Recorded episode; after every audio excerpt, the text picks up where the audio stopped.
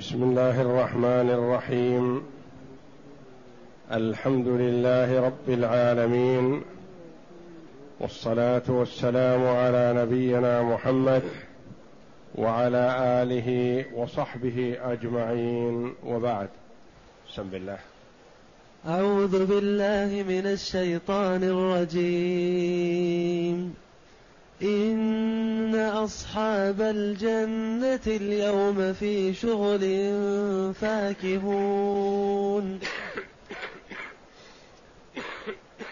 هم وأزواجهم في ظلال على الأرائك متكئون، لهم فيها فاكهة ولهم ما يدعون، سلام قولا من رب رحيم.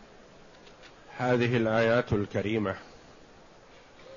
من سورة ياسين في بيان حال أهل الجنة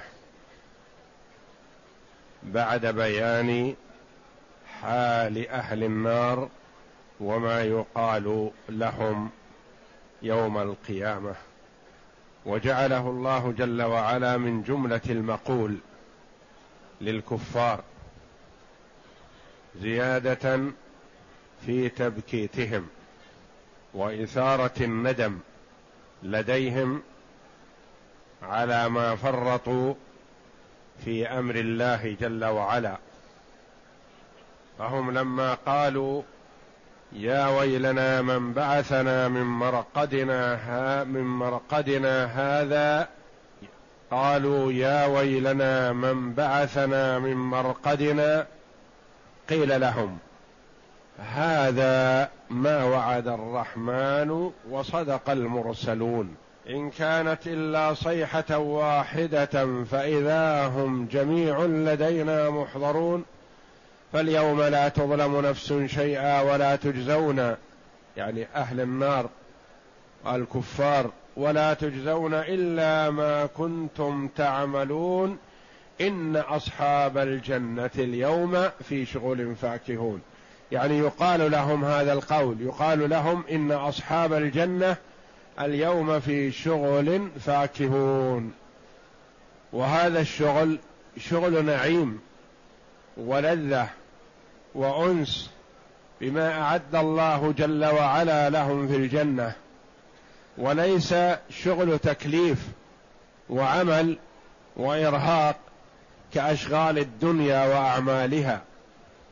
إن أصحاب الجنة أي المستحقون للجنة الداخلون فيها برحمة الله جل وعلا، اليوم الذي هو يوم القدوم على الله جل وعلا، في شغل فاكهون. ما هذا الشغل؟ روي عن ابن عباس وجمع من المفسرين قال هذا الشغل افتضاض الأبكار، الاستئناس بافتضاض الأبكار. والرجل في الجنة كلما جاء زوجته وجدها بكرا كأنها لم تصب أبدا، فهم في هذا الشغل متناعمون متفكهون منشغلون عن أصحاب الجحيم، لا يهتمون لهم ولا تنصرف أفكارهم إليهم فيستاءون، لأن من أهل الجنة من والده في النار، من ولده في النار، من زوجته في النار، من زوجها في النار، فقد إذا اهتموا لهم ساءت حالهم.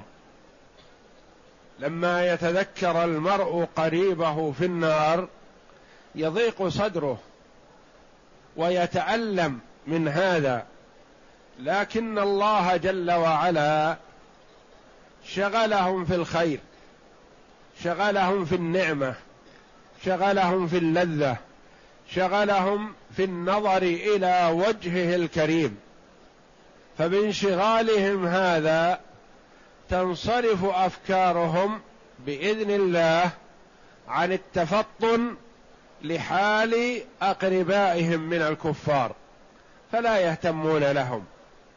قال قتادة ومجاهد: شغلهم ذلك اليوم بافتضاض العذارى. وبه قال ابن عباس وابن مسعود وعكرمة.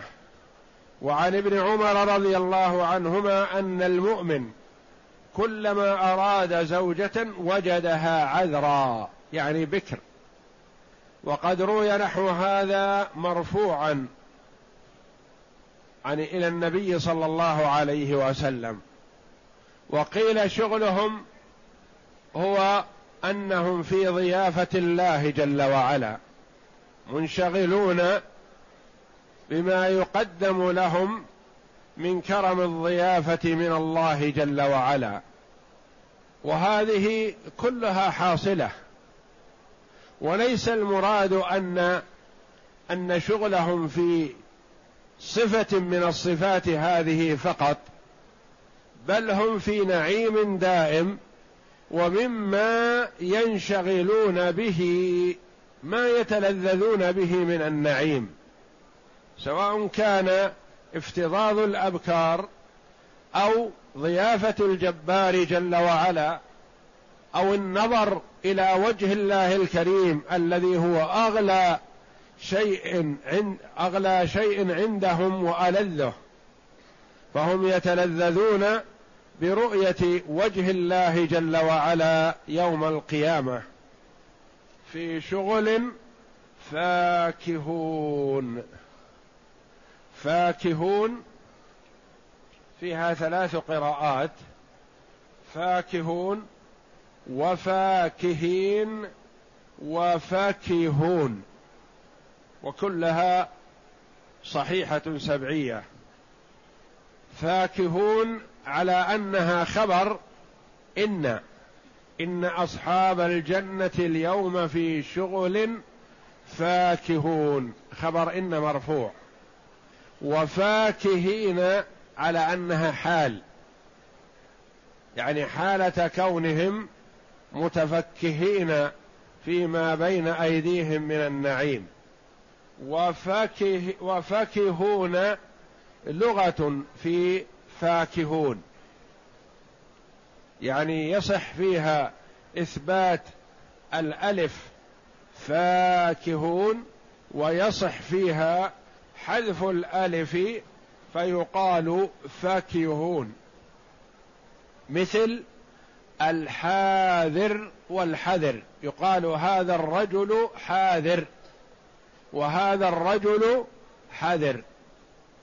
والفاكهون المعجبون بما هم فيه، مستأنسون مسرورون بما هم فيه، يقال رجل فاكه إذا كان طيب النفس ضحوكا بسوما، يقال هذا فكه، أي يرتاح للجلوس معه لطيب نفسه وسروره.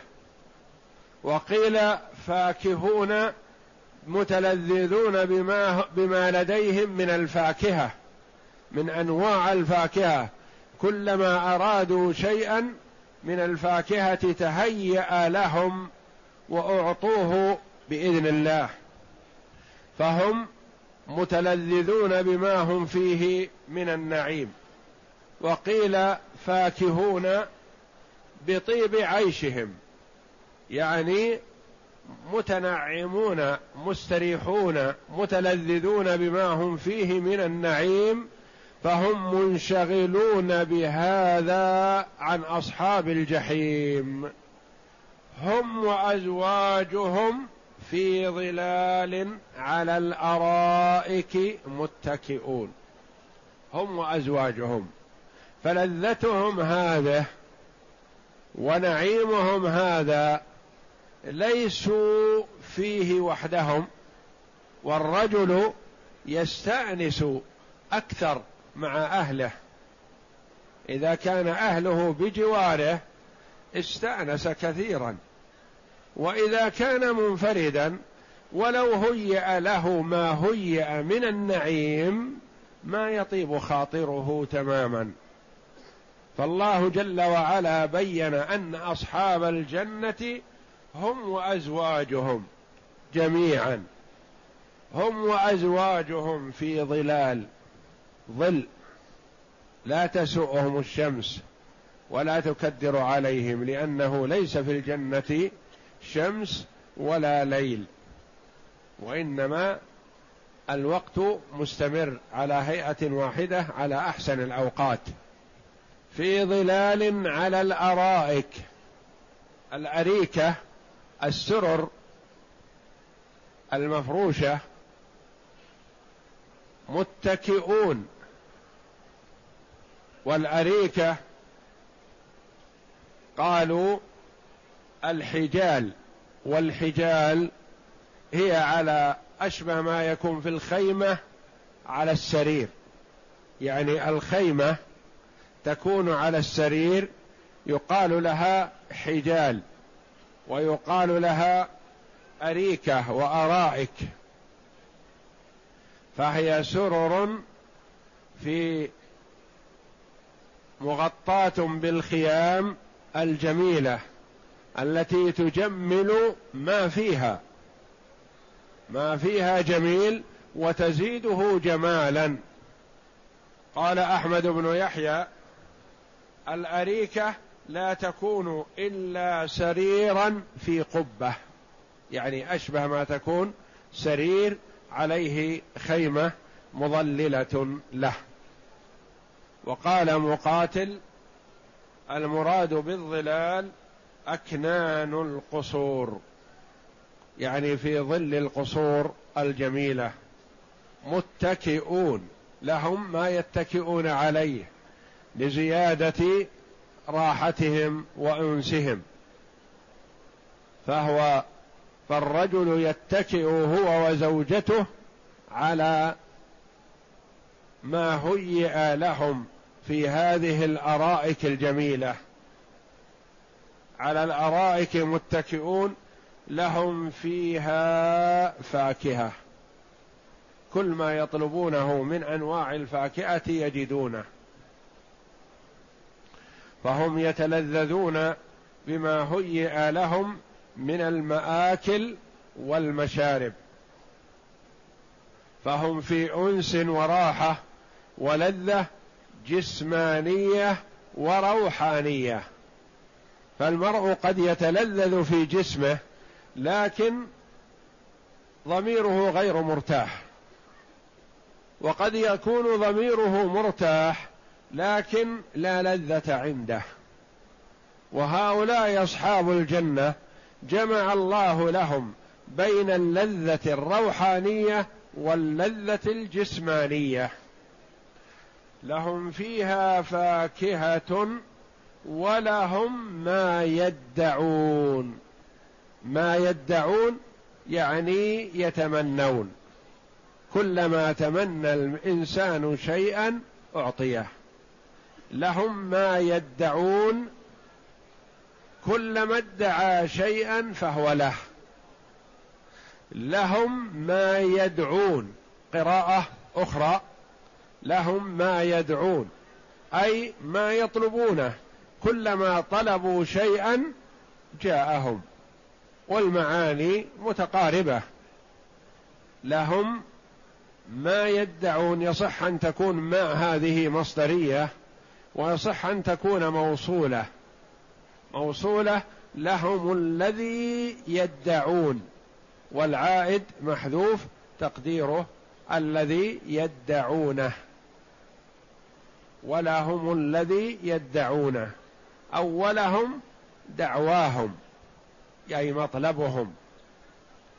سلام قولا من رب رحيم، يعني يأتيهم السلام من الله جل وعلا، قولا يسلم الله جل وعلا عليهم، يسلم بذاته جل وعلا على أهل الجنة. وقيل يرسل السلام إليهم مع الملائكة، والملائكة يدخلون عليهم من كل باب، سلام عليكم بما طبتم، سلام قولا من رب رحيم. قولا أي سلام يقال لهم قولا، يسلم الله جل وعلا عليهم أو يمن عليهم بالسلامة من الأمراض ومن الآفات ومما يحذرونه، لأنهم في الجنة في أنعم حال وأحسن بال. وقرئ سلاما قولا من رب رحيم، سلاما على أنه مصدر أو على أنه في معنى الحال أي خالصا. والسلام إما من التحية يعني السلام عليكم، أو من السلامة يعني من السلامة من الآفات،